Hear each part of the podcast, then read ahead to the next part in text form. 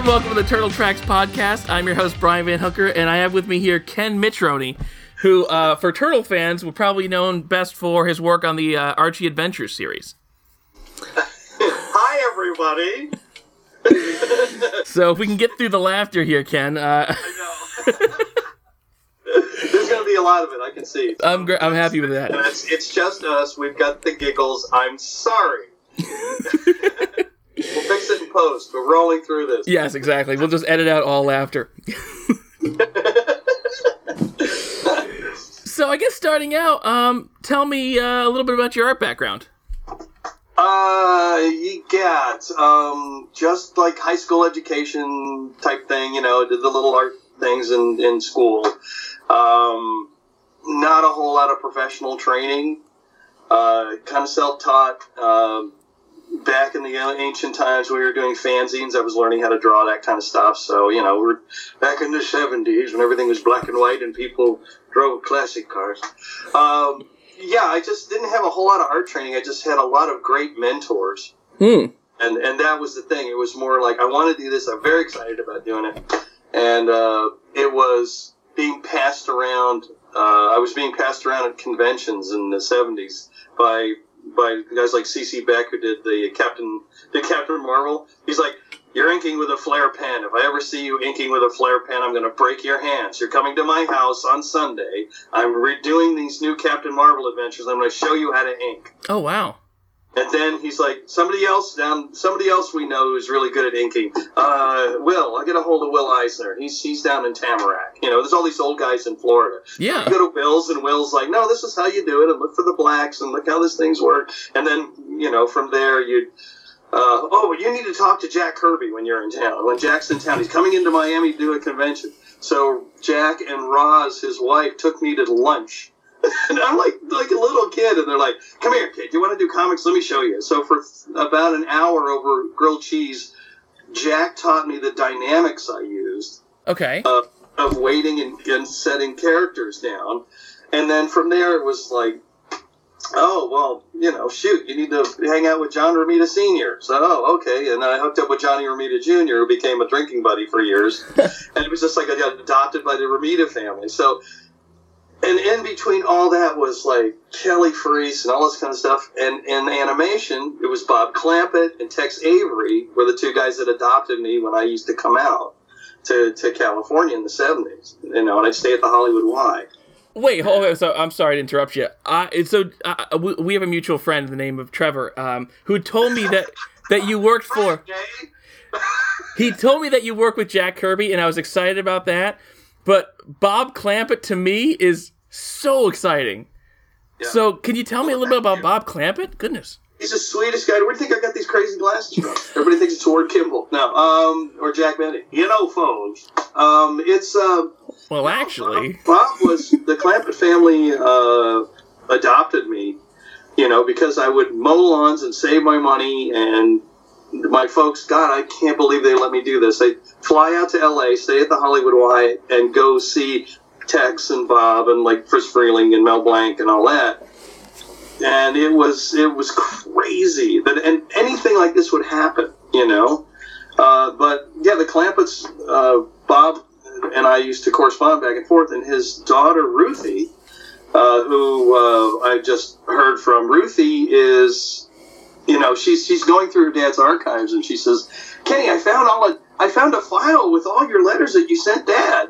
You know, and I'm like, well, what? Because he didn't throw anything out. He was a tremendous person, but also a great pack rat. he saved everything. So, yeah, Bob, Bob, and, and Sody, his wife, were the sweetest, the sweetest folks in the world. And Bob's kids are the best. I mean, they're just, they, you know, I just saw them last time, and I haven't seen them in ages. I keep up with Ruth, but you know, uh, it was, uh, I don't know, it, it was just great, and everybody just treated me because I was such a young kid. They treated me like gold. I mean, no matter where I went or what I did. And then when I started doing comics, like like Bob was the one that helped me get Space Ark going, which was my first comic that I printed. While Pete and Kev were doing their comic, Ninja Turtles, they do this. They, they were, oh, we borrowed money from our uncle. We're gonna, we, we printed this really cool comic book, you know. And we were like, well, we saved up enough money and we did the same thing. It's just theirs took off. right. Which uh, God bless them. I think it's great. You know, I just had a discussion with the lady. Um, I did a Ninja Turtle piece for an auction at the Adventure Fair this weekend or last weekend, and uh, the lady who bought it, uh, her son is like 35 now, but he was a huge Turtles fan, and he, there was the Archie Turtles, the the the, the TV Turtles, you know, the Mhm. evil incarnation of the, the the, the colorful Turtles, right? Um, and uh, which isn't now. Everybody's got nostalgia for it, but at one time it was not cool to be the artist for. Oh yeah, they want the dark, with- brooding yeah, stuff. Some people, Yeah. Some some people loved it, and they, it was just great. But there were some people who, to this day, are just like, "Oh, it's you." oh, I see. You're still drawing those silly, funny turtles, eh? But anyway, I I digress. Um, anyway, she went nuts when she got it, you know, and she was. Well, my son is, you know, all this great nostalgia for it and all this, and and uh, I don't know. It was just it was just great. It was just fun. Anyway, get back to that. A lot of mentors, not a lot of training, and a lot of fanzines back in the day. So, so I mean, like, how, how did you meet some of these? How did you meet some of these people though? I mean, like Will Eisner, Jack Kirby. Like, where did you? How did you find them? Back in the seventies. Oh God, I'm doing that now. I'm, I'm back in this now. Back in the. I'm putting that. There are two things that make you really old, and one is to say back in the Yeah. and put a date. The other thing is to say the word "the" in front of any technology. Are you on the iPad? I'm I'm I'm on the Netflix. I'm on the. You see the? Have you got the? You know, it's it's just put. Just doesn't matter what. I'm I'm on the Twitch. I'm. A, are you on the Twitch? It's like no, it's not. There's no the. As we're on the Skype right now. Oh, then I'm on the Sky- are you on the Skype. My kids love the Skype. My God, it's terrific. They used to, they used to, it's like those old guys in Miami when I was a kid growing up. You know, that you'd see them at the deli. You know, they'd be having, uh, you know, uh, whatever. Uh, I heard these two guys, and they were funny. And every morning, they go get a cheesecake cup, go up on newspaper, right? And they, the, the one of the guys is just like, "Your kids playing soccer? They're not playing baseball. They don't play baseball. They play soccer." Soccer, your kids play soccer. I says, yeah, yeah. I tried to get them interested in baseball. They didn't like baseball at all. They wanted to play soccer. You know, when we were kids growing up, soccer was communists in shorts. and I I passed. I was in the next booth. I passed cheesecake through my nose. That was. anyway, those guys, you met them going to conventions because Wow. the '70s conventions they were all available. You want to talk to Doug Wildey? Sure, I did that. Dougie was available. You know, you want to talk to any of these other guys? They weren't superstars, you know. They weren't gods, you know. At that point, I mean, Clampett was having his resurgence, and here comes everybody else. And being adopted, what happened was I got adopted by CC Beck, and he just started passing me around, and that was it. You know, that was that was the cool part. And if you hear anything in the background, it's a train radio. I'm, I'm you know, I'm a rail fan. I'm sorry, it's a dirty little secret that's not secret much online anymore. Um, uh, so basically, that's how it just snowballed. Oh And then wow. I just learned how to network. Or somebody go, oh, well, come over here. You want to meet Gil Kane? Oh, you want to meet, you know, Gene Colan? You want to meet, you know, you're just like, ah, you know, my head was blowing off, you know. and then when the Turtle comics took off, man, I was doing conventions and you see these guys all the time. How'd you get involved with the Turtle comics? Uh, like I said before, we were doing conventions back in the day with our indies. See, people forget, and this is a sad, sad thing, uh, that people forget that there was a uh, there was a push to do indie comics a long time ago, and you know there was there was no comics. There was just underground comics. There was you know Zap Comics and all this kind of stuff. It was done by the greats of underground, and then there was nothing. And there was the mainstream comics, but there was nothing else. So there was a handful of us that started in the late 70s, early 80s to publish our own comics. We figured out how to do it. Before all that happened, it was it was just kind of quiet. So here comes Pete and Kev with their money to do their book. Here we come with our little book. Here comes Cutey Bunny. Here comes you know all these other terrific titles that nobody knows about. It's all gone. It's all gone. I mean, I wound up doing Myth Adventures and, and just kept doing all these little titles while Pete and Kev were you know doing having great success with turtles, which was great. But we met them early on Mm. you know, when we were all struggling, and they never forgot us. Oh, cool. Pink have never forgot us, and they're you know the sweetest guys in the world. Um, and this actually goes back to that lady story. Oh, wait a minute.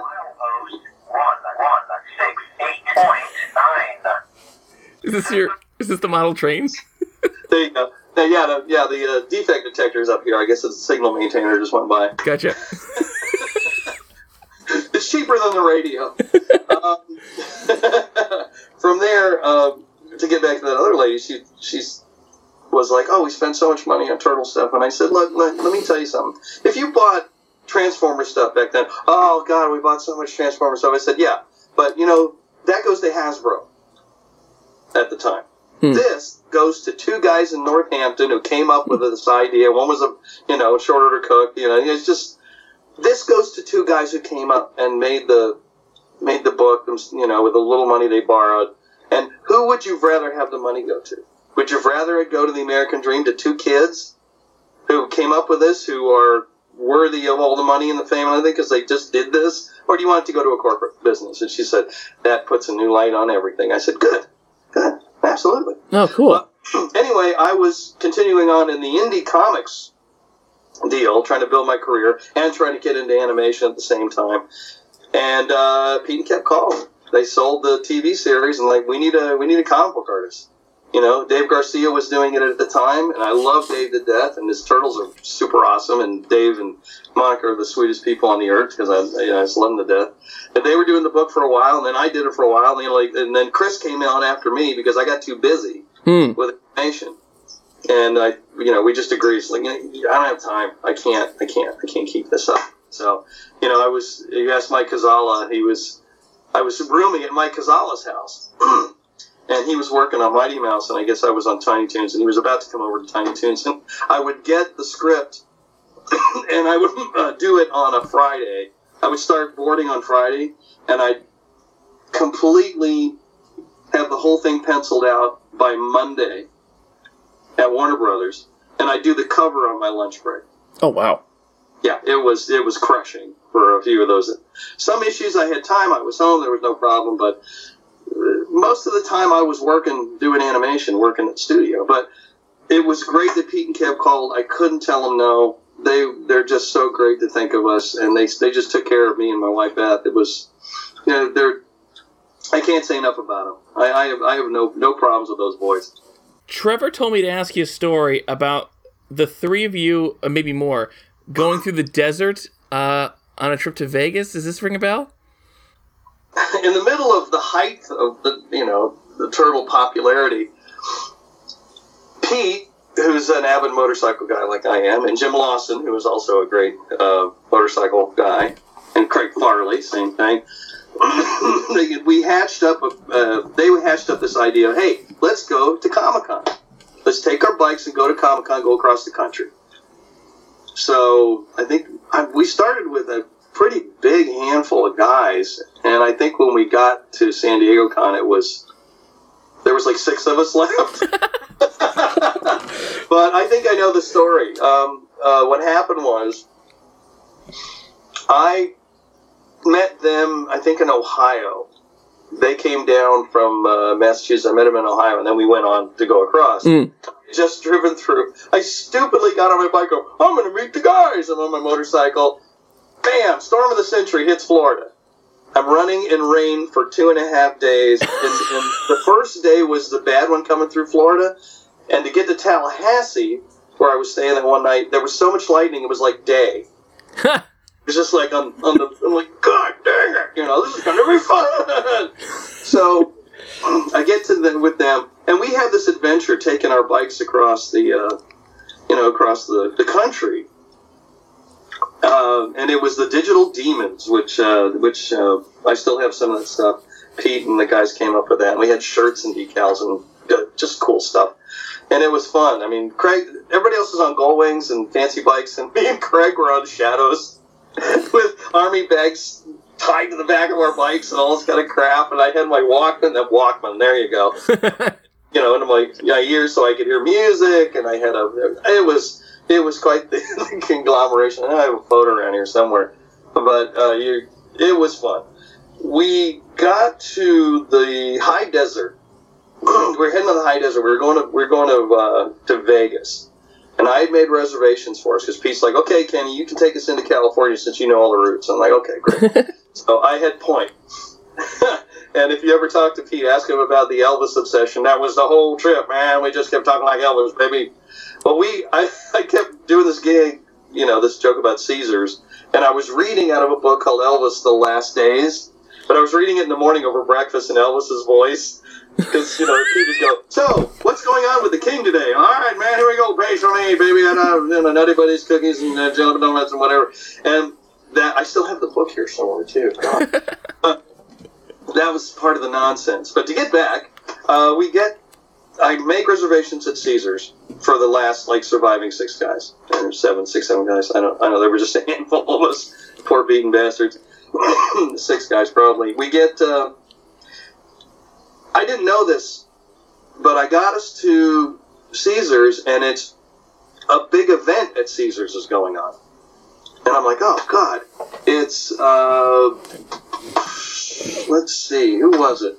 Um, it was one of the one of the oh Diana Ross. Diana Ross is opening. Oh, nice. So Diana, Diana Ross is opening at Caesars the night we pull in we look like something out of a bad western. We're all dusty, you know. Everybody's go, beers are all grown out. We just look disreputable. The bikes are all shitty. We haven't had a chance to do anything. It looks awful. It just looks awful. And here, and all these limos and black ties are pulling up. And there's a guy. Since I appoint, I pull everybody up, and there's a guy uh, who's it looks like he's orchestrating everything. You know, and very nicely dressed, very attitude, you know, packed I pull up and it's just like, no.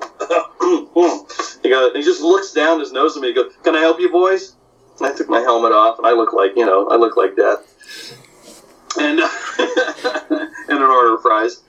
And uh, I said, "Yeah, we got reservations here. You got reservations here. Uh, who are you with?" He says, "We're with the Mirage." Says, "The Mirage is across the street." So I'm like, really? No, dude, Mirage Studios. And he goes, Mirage Studios, why does that sound familiar? I said, see the guy behind me?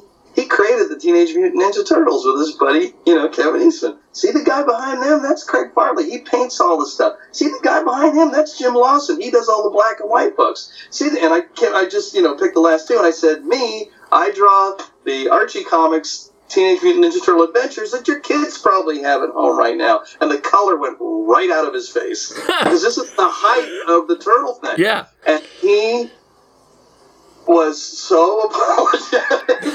oh my god, I'm so sorry, guys. I am so sorry. We had um, uh, I, it's all on me. You have reservations? Well, we're gonna take care of that. Go see this lady. We're gonna, you know, get you nicer rooms, and you know, you have. We had drinks and we had food uh, they took care of a lot of stuff. He's pointing to the valley. He's like, show these guys where to park. Put them where Leno parks his bikes, and make sure we got a guard on these bikes all you know until tomorrow when these guys leave. You got it? Oh yeah, yeah. So we got. It was great. It was just like that's awesome. How dare you come to our hotel?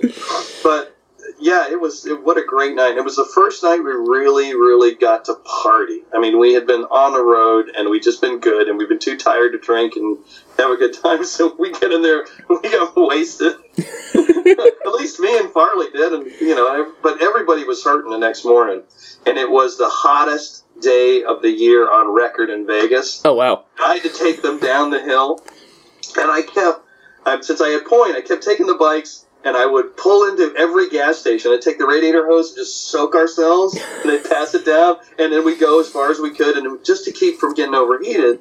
And then when we got to the base of the uh, to the bottom of the high desert, once we got into like I guess it was it wasn't like Needles or something. I can't remember what it was. There's a great photo of all of us just completely stretched out on this this shell station. There's this little grassy area in the shell station, and we're all we're all like ah riding suits off, everybody's sunburned, everybody's passed out. So we recharge there, and we uh, we head uh, to the DoubleTree in San Diego in the at, at, night. And we finally get there, and yeah, I, it was just one of these things where like says we tackled Everest, yeah. And it was that it was that moment. Yeah. We, it was it was fantastic, and the Comic Con was great. And then on the way back, we Pete's like, "Hey, come on, let's go to let's go to Grand Canyon." All right, we go to the Grand Canyon, and some of the other guys have finally caught up with us. Right, the guys who had you know sunstroke and double vision and all this you know all this other crap that happened. You know, the motorcycle blew up. We're there, and Pete's going, "Let's go through Canada." what? Come on, let's go through Canada. We take we go around the Great Lakes, and we'll go up to you know, we'll go we'll go up to New York, and then you can go up to Mirage. And, and some of the guys are just like, "No, I'm gone. See you, bye bye." Um, and uh, you know, and, and it was funny because he said he just went down the line. He says, "Craig, you in?" He's like, "Yeah, I'm following you." And he's, "Kenny, what about you?" He says, "Well, I kind of got a book to get out, and I, you know, you, I, I, I got to get paid for it." you know. And I mean, I could do it when I get home, but I'm running out of money, dude. He says, and he's just like, don't worry about it. You're handled. You're in. Oh, cool. Who signs your paychecks? I said, you do. He says, okay, you're fine. Next guy.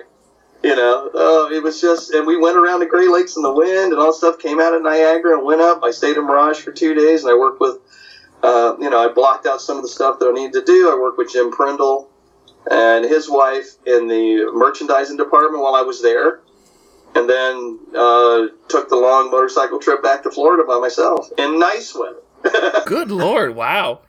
It was a great time. God, I wish I wish we'd do that again. We used to do these motorcycle trips with the guys. You know, I'd go up to to Northampton and, and visit and you know just do the meetings and, and and all that kind of stuff and it was fun but Pete would always break out the bikes you know you go into the barn and you'd open it up and it was like a motorcycle store you know Oh wow.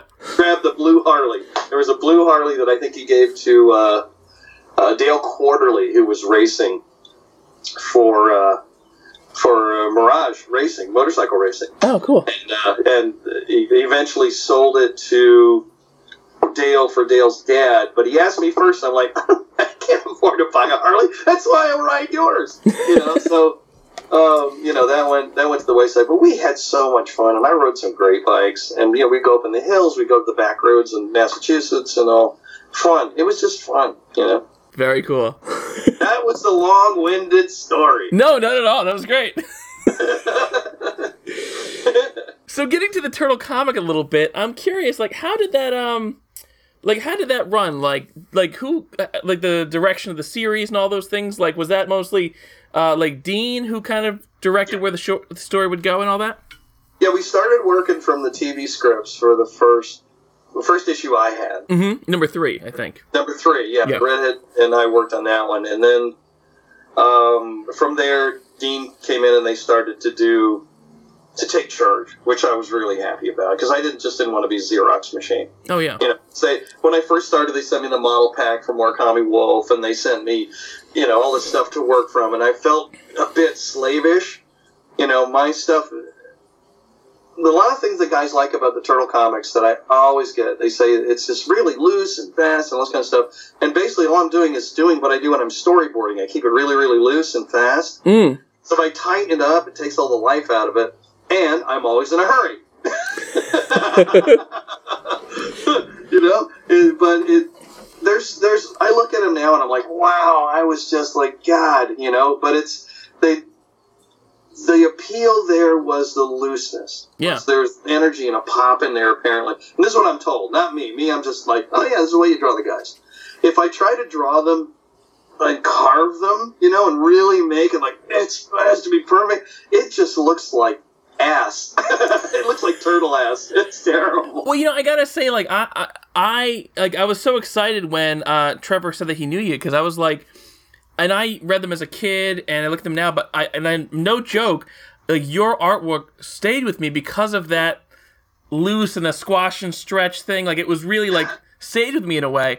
And, and I'm not, I'm not kidding you. When NECA came out and had that, that, so, uh, Ken did the artwork for the the NECA eight pack San Diego Comic Con thing a couple Got years ago. right here. Yes. Amazing toys, but when that pack came out and they premiered the artwork, I said, Holy shit, they got Ken Mitchell on to do it. I was so excited. I was blown away. I loved it. And to, to sign those with Trevor at the convention, I met so many people, and you just don't. I had not gone to Comic Con for 20 years. Uh, Jim Jim Davis, uh, James F. Davis in the comic books, not Garfield. I was gonna say yeah. Good Jim Davis. Okay. The guy used to do Fox and Crow. He animated Superman for the Fleischer cartoons. Worked on Hoppity Goes to Town. Worked at Warner Brothers. One of my one of my big influences as a kid for car, for comic books, and he did all the Fox and Crow comics. You know, and they're wonderful. Or he did the bulk of the Fox and Crow comics. I digress. There was a lot of really great guys in there who did it, but Jim was the catalyst.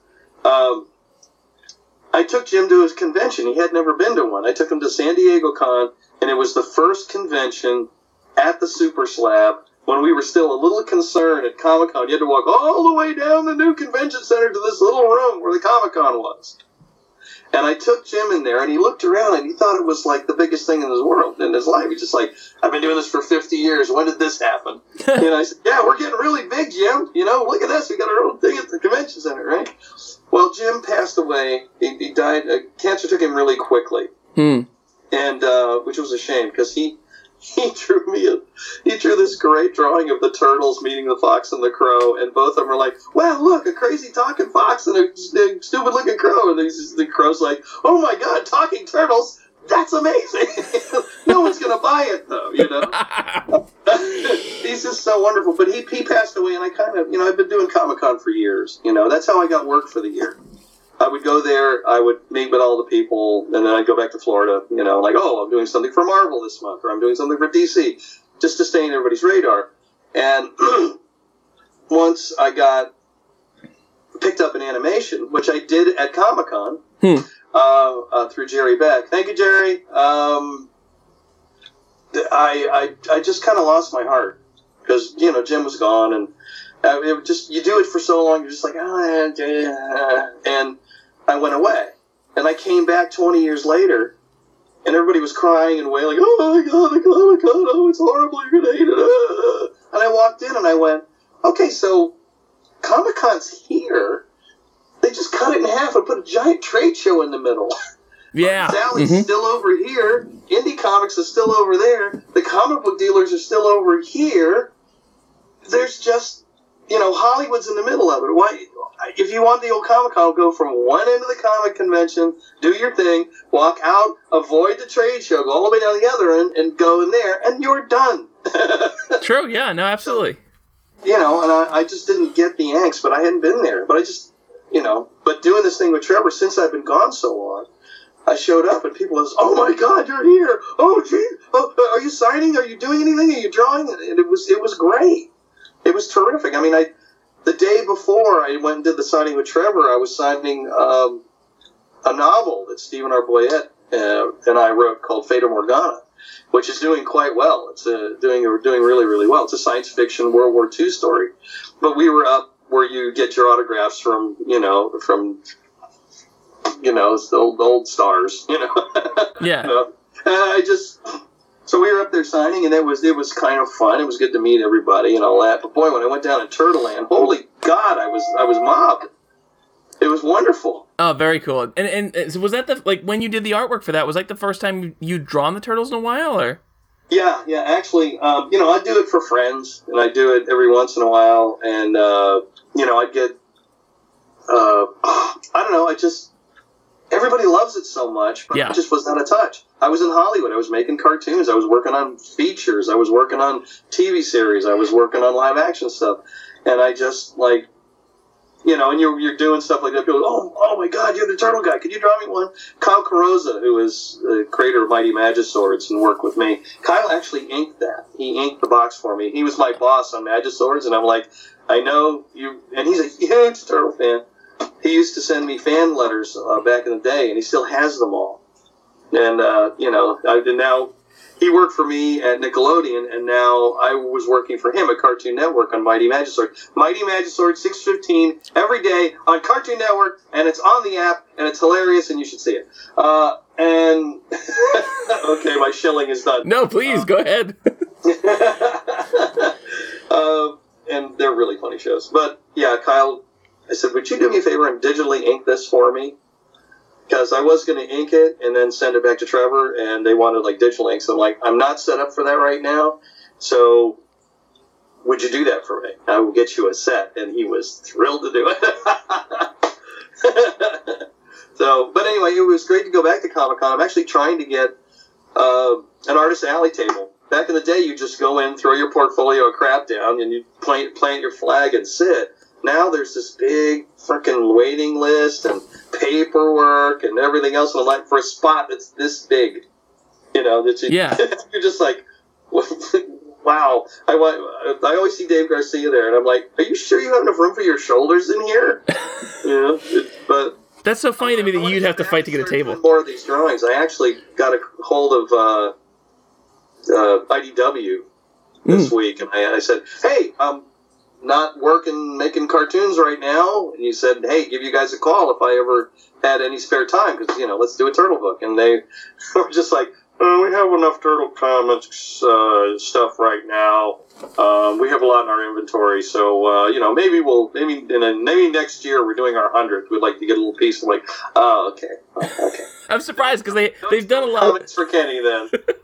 They've done a lot of stuff where they've had like the classic artists come back. for Christ's sake. And I'd love it, you know. I'd, I'd love it. Get together with Dean and the guys, and you know, to knock out another series would be fun. That would be cool. Yeah, I mean, even if we just do one, you know, do a do a giant size or a special or something like that. They did uh, they did something cool for the 50th. They actually had so the uh, the Archie's comics had uh, Bebop and Rocksteady kind of like retire and become nudists on some planet. Um, and they did something where they came back, and I, I, I don't know who did the art. Maybe it was Chris Allan, but some they, they, was that. It might have been Chris. And they came they, they came back to Earth like to get chips or something, and they went back. but it was cool. It was cool. It was like a little mini visit back to the world of Archie's uh, Archie's turtles. Oh my god. Uh, I love Chris. He's he's just just wonderful, and his artwork's really really good. He's a really good guy to follow me. He was terrific. You know, he did a great job on the series. Oh yeah, I mean there was a lot of good people on the series. I mean like, but I mean something about your artwork, and it's funny now that I didn't know about all the animation stuff, but I see more of that termite terrace animation in there than I do from the the Jack Kirby Peter Laird side. Like I, I see like like your I think the reason why your art stuck with me is because it's fun and loose and silly, and I just love that. Yeah, it, it was the right tone. Yeah, It was the right tone for the uh, for the cartoon turtles. It really was. I mean, it was it wasn't the show, no, and it wasn't the book. You know, and you got to respect those those things. You know that, and yeah, somebody's getting a warrant. Yay! Um, for those, I'm listening to the Santa Fe, which is in my backyard. I have a- I have a one to one scale model railroad in my backyard. okay, Yeah, there's a you know if you look at my backyard and you go that you know you walk to the end of the yard and you look up the Santa Fe Main from Richmond it goes through the backyard, oh wow, which is heaven if you're a rail fan, you know. But uh, you know I can tell you. Uh, as far as the guys, you know, everybody's worked on the books, done a great job, and I brought people in. I brought in, you know, I brought Art Leonardi, who was one of, you know, he worked on the Pink Panther. He inked one of the issues for me. You know, he was my boss at one time. I got Garrett Ho to just do Mutanimals with Mike Kazaleh, and you know, I tried to bring in as many as my animation friends as I could to, to handle the rest of the series. Because they're like, who do you know that's cartoony? I'm like, I work every day with cartoony. yeah. I mean, Ho and Kazaleh too had like a fun, loose style for the turtles too. They were fun too. hmm Yeah. Yeah, they were. Those guys did great, and I'm proud of them. They they really did a, a fine job for everybody. But um, my stuff, I just it, what you're seeing is raw Kenny stuff. It's just like I wanted you. You got to. I'm more feeling it than I am drawing it. Yeah, So you know, one of the guys is going, I don't know. You know, you're just like, oh, yeah, that's what it looks like. You know, yeah. I won't go back. I won't go back and clean it up. That's where I, my head was at the moment. That's where I was drawing, and that's from what I was thinking at the moment. And going back and trying to capture that is impossible. Hmm. Now, uh, when I do the stuff for Ed Big Daddy Roth, uh, I was working on Rat Fink. I was part of the Roth estate. I'm still part of the Roth estate for doing uh, Ratfink things. And if I draw Rat Fink and I try to not, I don't know, draw out of my mental state and go back and try to like, oh, it needs to look like this and that. Like, no, no, you just go. You know, uh, uh, Tom Morgan, Tommy Morgan, one of my one of my favorite pals from Marvel, who's done a lot of uh, did uh, storyboard guy for me and on Bully and all that. Uh, he came from Marvel. He was under Johnny Romita Sr. for years as his assistant and worked in the Marvel bullpen. He can draw any style. And I was taken aback. I said, "Draw me a Gene Colan Iron Man," and he did it, but he started with the foot. Hmm. So what are you doing? He says, that's the way you do it, man. Yeah, this is the way Gene used to do it. He'd start with the hand or the foot, and he never blocked anything out. And that's why Gene's drawings are all twisted and weird and cool looking, you know, because he was just drawing it that way. Yeah. You know, where some guys would just do the structure. Here's a circle, here's a line, here's the chest, here's the barrel, here are the hips. You know, they'll structure it out like a like you know December would do it, you know, or or, or Johnny would do it. But you know, I'm more from that kind of like loosey goosey school, you know, and it's fun. It's fun for me. It's, if it's not fun, I don't want to do it. It's just work. It's tedium. I can't imagine having to overthink Ratfink. Like, if you're not having fun with that, like, what are you doing it for? Headache in my right eye. oh yeah, it's it's all free. Matter of fact, we're going. Like I said, we're going to the Ratfink reunion uh, end of this month in Manti, Utah, at Ed's house. And uh, it's just a crazy collection of people that go out in the middle of nowhere, Utah, and uh, paint and pinstripe for charity, and you know meet the, meet the public and, and celebrate Ed's life, and, and hang out at his house, which they used to do. Which Oh, very cool. yeah, you know, never. I just, I just were blessed with great mentors. Whether, like in stock car racing, used to stock car racing. My mentor was Cale Yarborough. Well, he was he he sponsored my race car on the, on the little dirt track in Florida. I have the a picture of him in my top ten NASCAR trophy here. You know, uh, baseball. Brooks Robinson. I did a. Uh, I was working with the Orioles doing artwork for the. Yeah, I did the Oriole bird for years. Oh wow! Did you design him originally?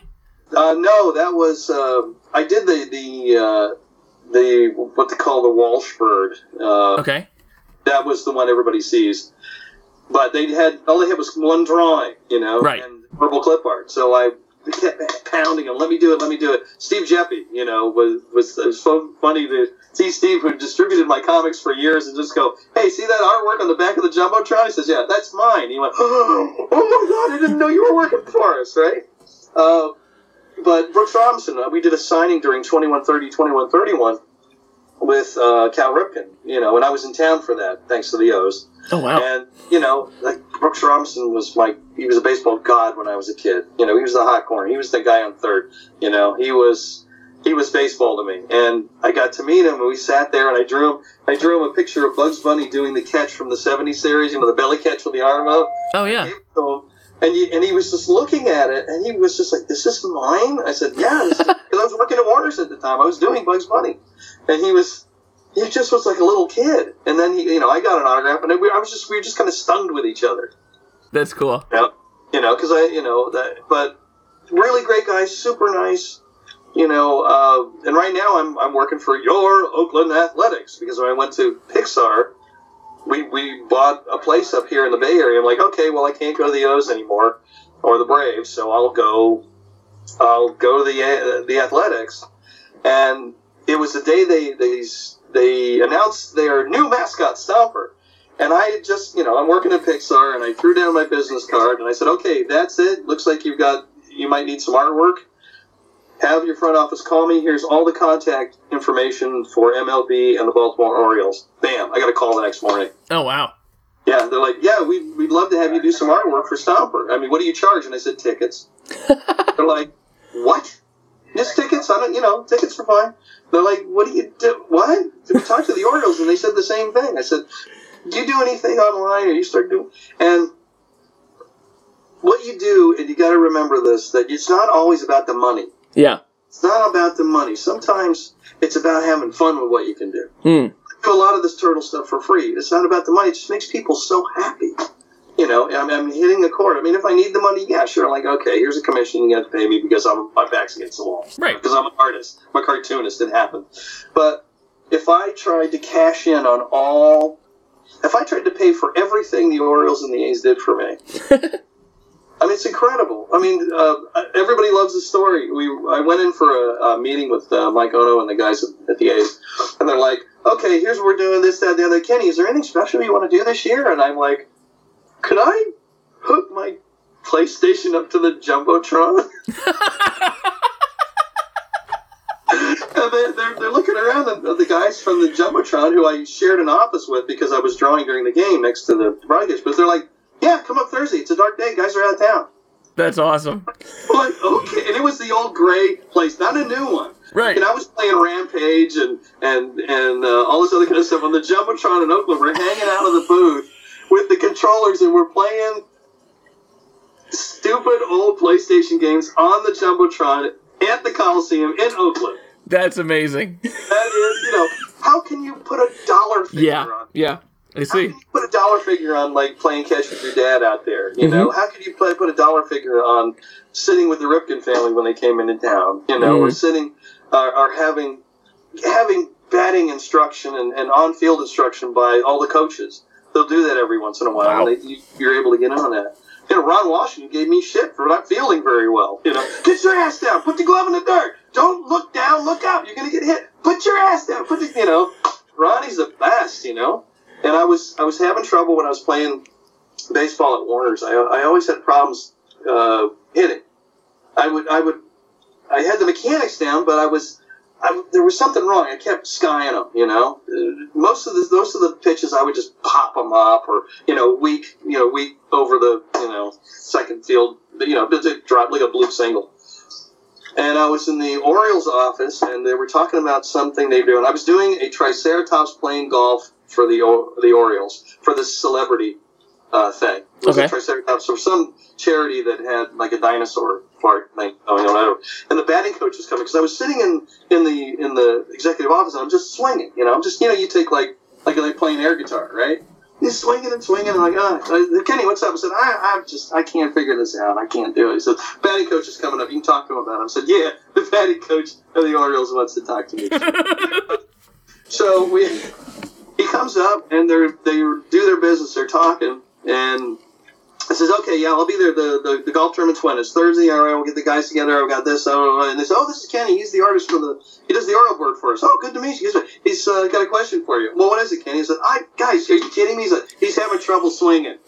what? Said, well, go ahead and swing for me, Kenny. He said, what? Just, just, just give me a couple cuts. And I just air cut, boom, boom, like that. He goes, okay, that's cool. Hang on a second. Do you have the number for this? Uh, because I've got two other guys that want to that want to make the turnaround. I think they're going to come with me. All right, that's cool. I'll see you guys Thursday. Kenny, you're striding. Take a smaller step. And he walked away. And I went, what? I was taking a big Mickey Mantle cut. You know, I take that big foot out like this, and Yeah. I swing. It would just boom. You know, if you're Mickey Mantle, it's great. If you're Ken Mitchroney, it sucks. you know, I've, I've hit more homers up. you know, they're all wedges in the batting cage. Right. So I'm like, okay. So I went down to the batting cages when I got home, and I took a smaller step and just like that, and I was just like, holy crap, Oh wow. it works. Striding. Wow. But you can't put a dollar figure on this or the jumbotron or great seats or watching the, the streak here in Oakland. You know, all of this the the Moneyball movie. I was at those games. Oh nice. Yeah, yeah, it was terrific. You know, see Cal Ripken break the streak and see Joe DiMaggio and and you just can't put a dollar figure on it. And the same thing goes with this other stuff. You just can't. I mean, sometimes yeah, you got to make a living, but sometimes it just makes people happy. And uh, you know, I I, I wanted to start winding this up, but I I I wanted one more question for you. I'm so curious about Mel Blanc. Mel was a doll. Mel Mel uh, was the sweetest guy. I was like 1973. I came out and stayed at the Y. Was it 73? Let me go check the. Let me go check the autograph because I think it's dated. Uh, no, actually, it was 79. We may have said no. I got this signed later, but it was during the gas crunch. It was when they had the uh, the the gas crunch in California, and there was no taxis, no buses, no nothing. Uh, remember cars all parked up trying to get gasoline and all that in the seventies. Um, and I came into town. I couldn't get around, so I had to walk to everything. It's easy to walk from the Y to Bob Clampett's because it's only down on Seward Street. And uh, by the way, what's really funny is I, I got so many little stories. Um, my buddies Chris and Phil, we did the uh, Lego movie together. Oh, that movie's amazing. Yeah. So It's brilliant. they moved from the office in Santa Monica to an office in, in, in Hollywood. And I said, Ken, you got to come by. I want to have a meeting with you guys. So I went there, and it was Clampett's old studio. And I was sitting with Chris and Phil talking about something, and I'm standing, and I got really quiet. They're like, "You're not really normally quiet. What's up?" I said, "Well, I don't know. About 35, 40 years ago, you know, 15 year old or 14 year old Kenny was sitting in here across from Bob Clampett, and it's this big like." You know, out of the out of the Stargate thing, where you're just like, oh, you know, oh man, you know. Yeah. But so anyway, the uh, Mel, I since I was walking everywhere, two guys got blown away by me walking. Freleng because I had to go to the DePatie Freleng and I had to get up at six in the morning and walk to the valley, Huh. which he. I'll tell you, that's another story. He just was completely impressed and was completely blown away and treated me like gold. And the same thing from Mel because I had to walk down to you know, like Westwood where his office was, you know, and I walk all the way down there and I make my appointment, my ill-fitting suit and all that kind of stuff. He had just come in from recording Buck Rogers. He was doing Twiki Okay. on Buck Rogers. Weedy, weedy, weedy, hello, Buck. Oh yeah, yeah. Okay. Yeah. So he came in. I was waiting in the lobby. Mel comes in. Oh, how you doing, Kenny? It's very well. No, let's go see. I come in, and he was only going to give me like five, ten minutes, you know, because he's a busy guy. And they, they said, "You have trouble getting here today?" I said, "No, no, no, sir, I haven't. I, I, I got here okay." He says, "Yeah, there's no way. How'd you get here? If somebody dropped you off?" I said, "No, I walked." You walked. Where'd you walk from? The Hollywood Y. And they, they all did this. All the old guys. It's just there's a moment of, wait, you're staying at the Y and you walked here from the Y? He immediately pressed the you know his intercom button and told his secretary, "I'm giving Kenny an hour, but just hold my calls or anything else." Wow. And he sat there and because I knew his work on the Jack Benny show, Yeah. on the Jack Benny show, you see, um, which I love. Big surprise there. Um, he told me stuff about doing voiceover work. He regaled me of tales of being in the voiceover business and like, oh, I remember we used to get on the East Coast. We'd get on the uh, on the train, and Henny Youngman would get on one intercom, and I would get on the other intercom, and up the Eastern Corridor, we do jokes and routines and bits. You know, uh, working with Bob and Chuck and Friz and you know and the guys. and Tex and, and uh, McKimson and all them. Uh, I got all that information and just some really solid information about voice work. And then, you know, he- I, I met him after that later on, but it was just, he was just the sweetest guy in the world. They, these guys were all, they weren't, they weren't, I don't know, they, they, they just seemed very happy. They seemed very, very happy and secure and they're just fun. You know, they, they were the mentors you wanted Of course. Yeah. they were the mentors you wanted, and that that's that's that's what Mel was. We had dinner we had dinner set up for Mel. He was having you know before he passed, and uh, I had given him a reel of 16 millimeter film the second time we met, and it was just a moment. And I was working at Channel 12 in West Palm, and I, I we, they were taking the Jack Benny shows and cutting them out, the ones they had there, and throwing them in the dumpster. Well, they, I was cutting commercials into Gilligan's Island episodes and stuff to work the film chain at the TV station. Mhm. So I would cut the Mel Blanc sections out of these, and I had a reel of like 20 minutes of his walk-ons on the Jack Benny TV show. And I gave it to him. I said, "Here, you don't have this. This is no video, pre-videotape, and everything else. Everything was on film. Bam. Here's a reel of like 20 minutes of you on the Jack Benny show." And he was like, "This is perfect. I, I'm doing colleges now. This is exactly what I need." You know? Oh wow. and uh, he was so thrilled. And he, you know, we just we just went back and forth for years. Just a sweetheart. That's so Just a cool. like all of them. And you can't beat Jack Benny's story. I'm a huge fan too, so that's that's super exciting. Yeah. Well, Floyd Norman and I do Benny and Rochester. I just did Jack Benny in uh, Mighty Magiswords. Oh really? I did Jack Benny and Mighty Magisword, you see, and he's it, it's really good. It's it's me and Bonnie Gordon, who's another really funny girl, you see, funny as as Gracie and we do Jack Hoppity and Candy Carrots in Mighty Magisword. So you gotta see that because it's gonna air and it's gonna be hilarious. You see. So I'm super excited about this now. I'm not kidding. That's great.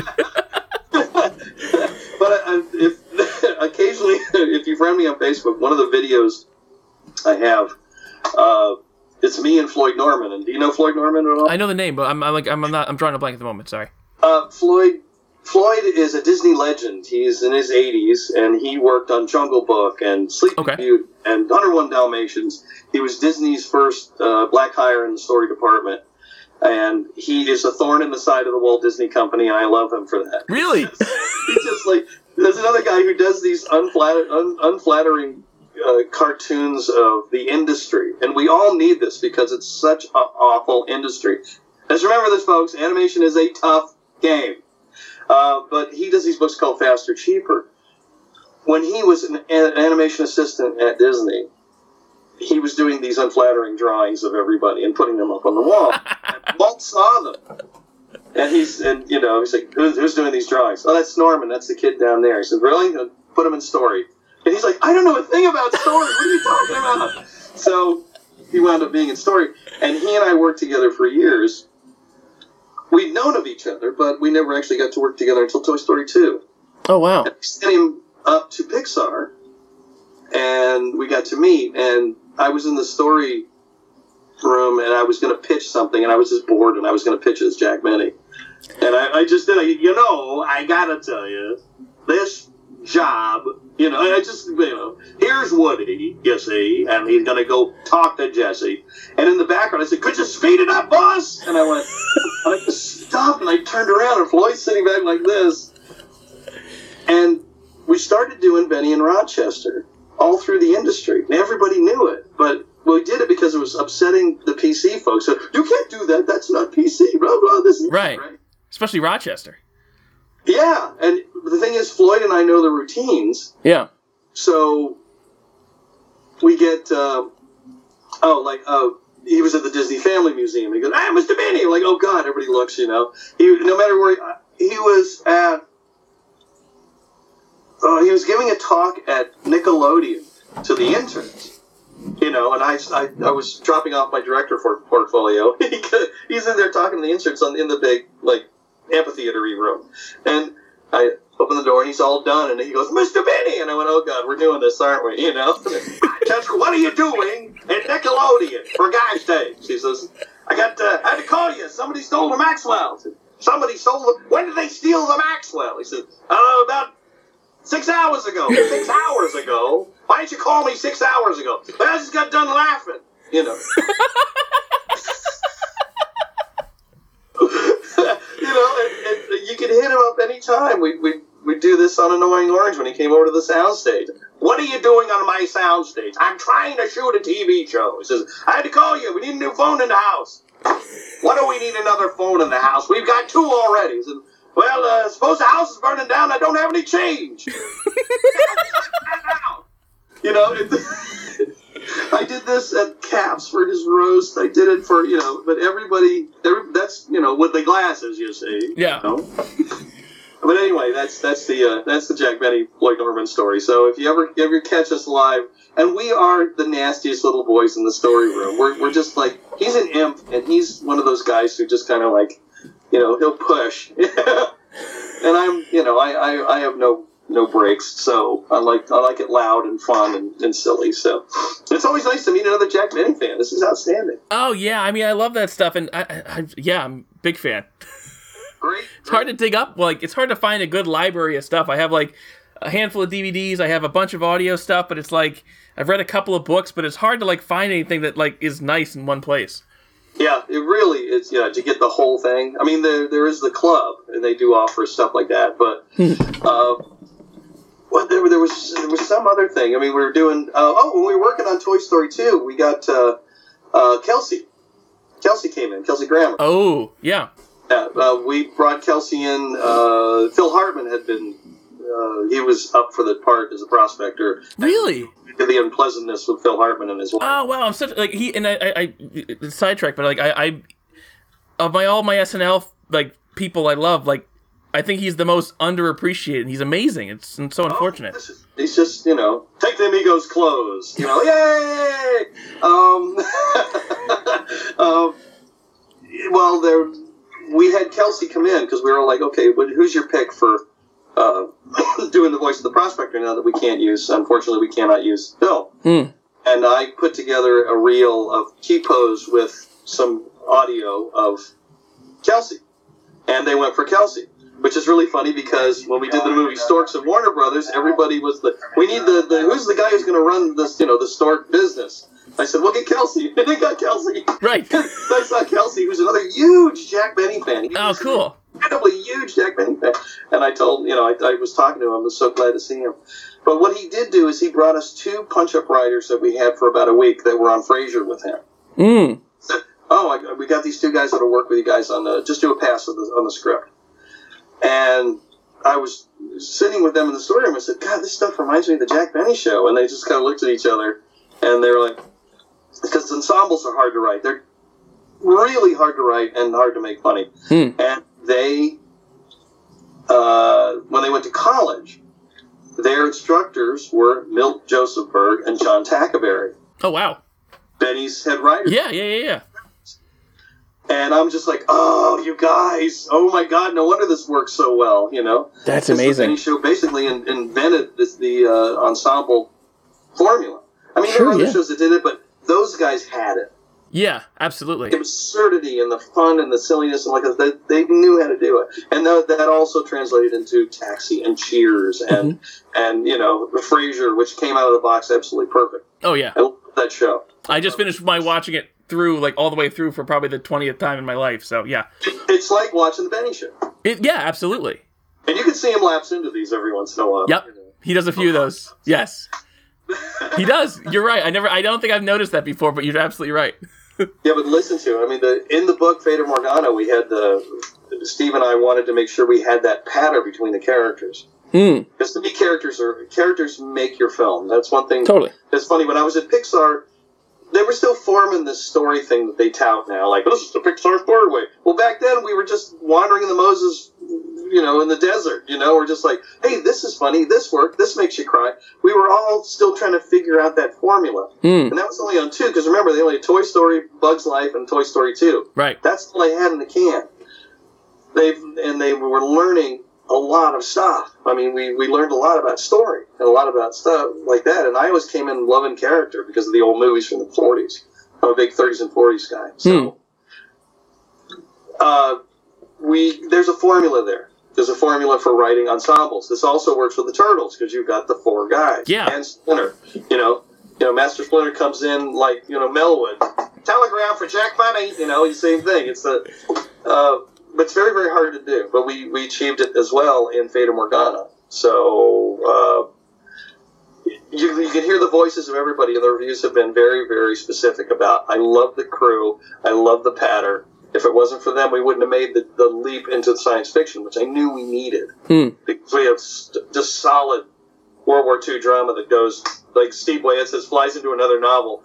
But without the guys being so solid, and you know, you hear them. They're like, you know, they're like Dennis and, and everybody else. You hear them, and they carry you, and you you, you forget how much you look forward to you know, the, the knock on the door, you know, or the guy selling the cinnamon rolls, you know, and that kind of stuff. The guy just can't say cinnamon. No, no, Jack, it says cinnamon rolls right here. He had that printed, you know. He's cinnamon right here. It says, oh, for God's sakes, you see. Anyway. Anyway, I could go on for days. I'm sorry. No, no, no, that's great. Honestly, that, that kind of wraps it up. I just had one last question, and that is who's your favorite? Get off with turtles. I'm so sorry for anybody who listened to this thing wanting to hear more about the turtles. They're in there somewhere. They're in there. We're gonna have to do like two or three or four. This is the Turtles slash Jack Benny podcast now, so it's Hey, I- I'm into that. Cowabunga dude, that's that's a unique. I don't think that's ever said anymore before. Is Cowabunga as Jack Benny? It's bandana, you see. Um, last question was who, who, last question is who's your favorite turtle? Raphael, always. Okay.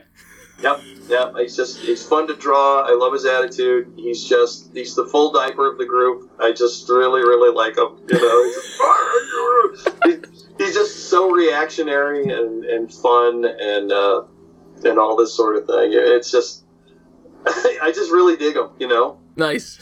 it just I, I really connect with them. Everybody thought, oh, you should be like Mikey. I'm like, no, I like rap. Rap is just too freaking cool. Well, uh, that covers it. Uh, uh, Ken, thank you so much. Uh, I also want to send a thanks uh, to the guys at Turtle Flakes who we do this podcast in conjunction with. Um, and that really covers it. Thank you so much. Oh, dude, this has been great. And hey, we're still laughing. Come on. Yeah, absolutely. We made it through. I'll cut that out. Honestly. Good night, fool. It's gonna- and now Amos and Andy. Ninja Turtles, heroes in a half shell. Turtle power, they're the world's most fearsome fighting team. We're really hip. Ninja Turtles, they're heroes in the half shell, and they're green. Hey, get a grip.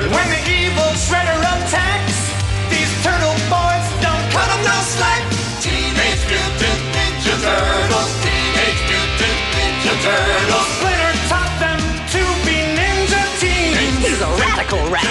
Leonardo leads, Donatello does machines. That's a fact, Jack.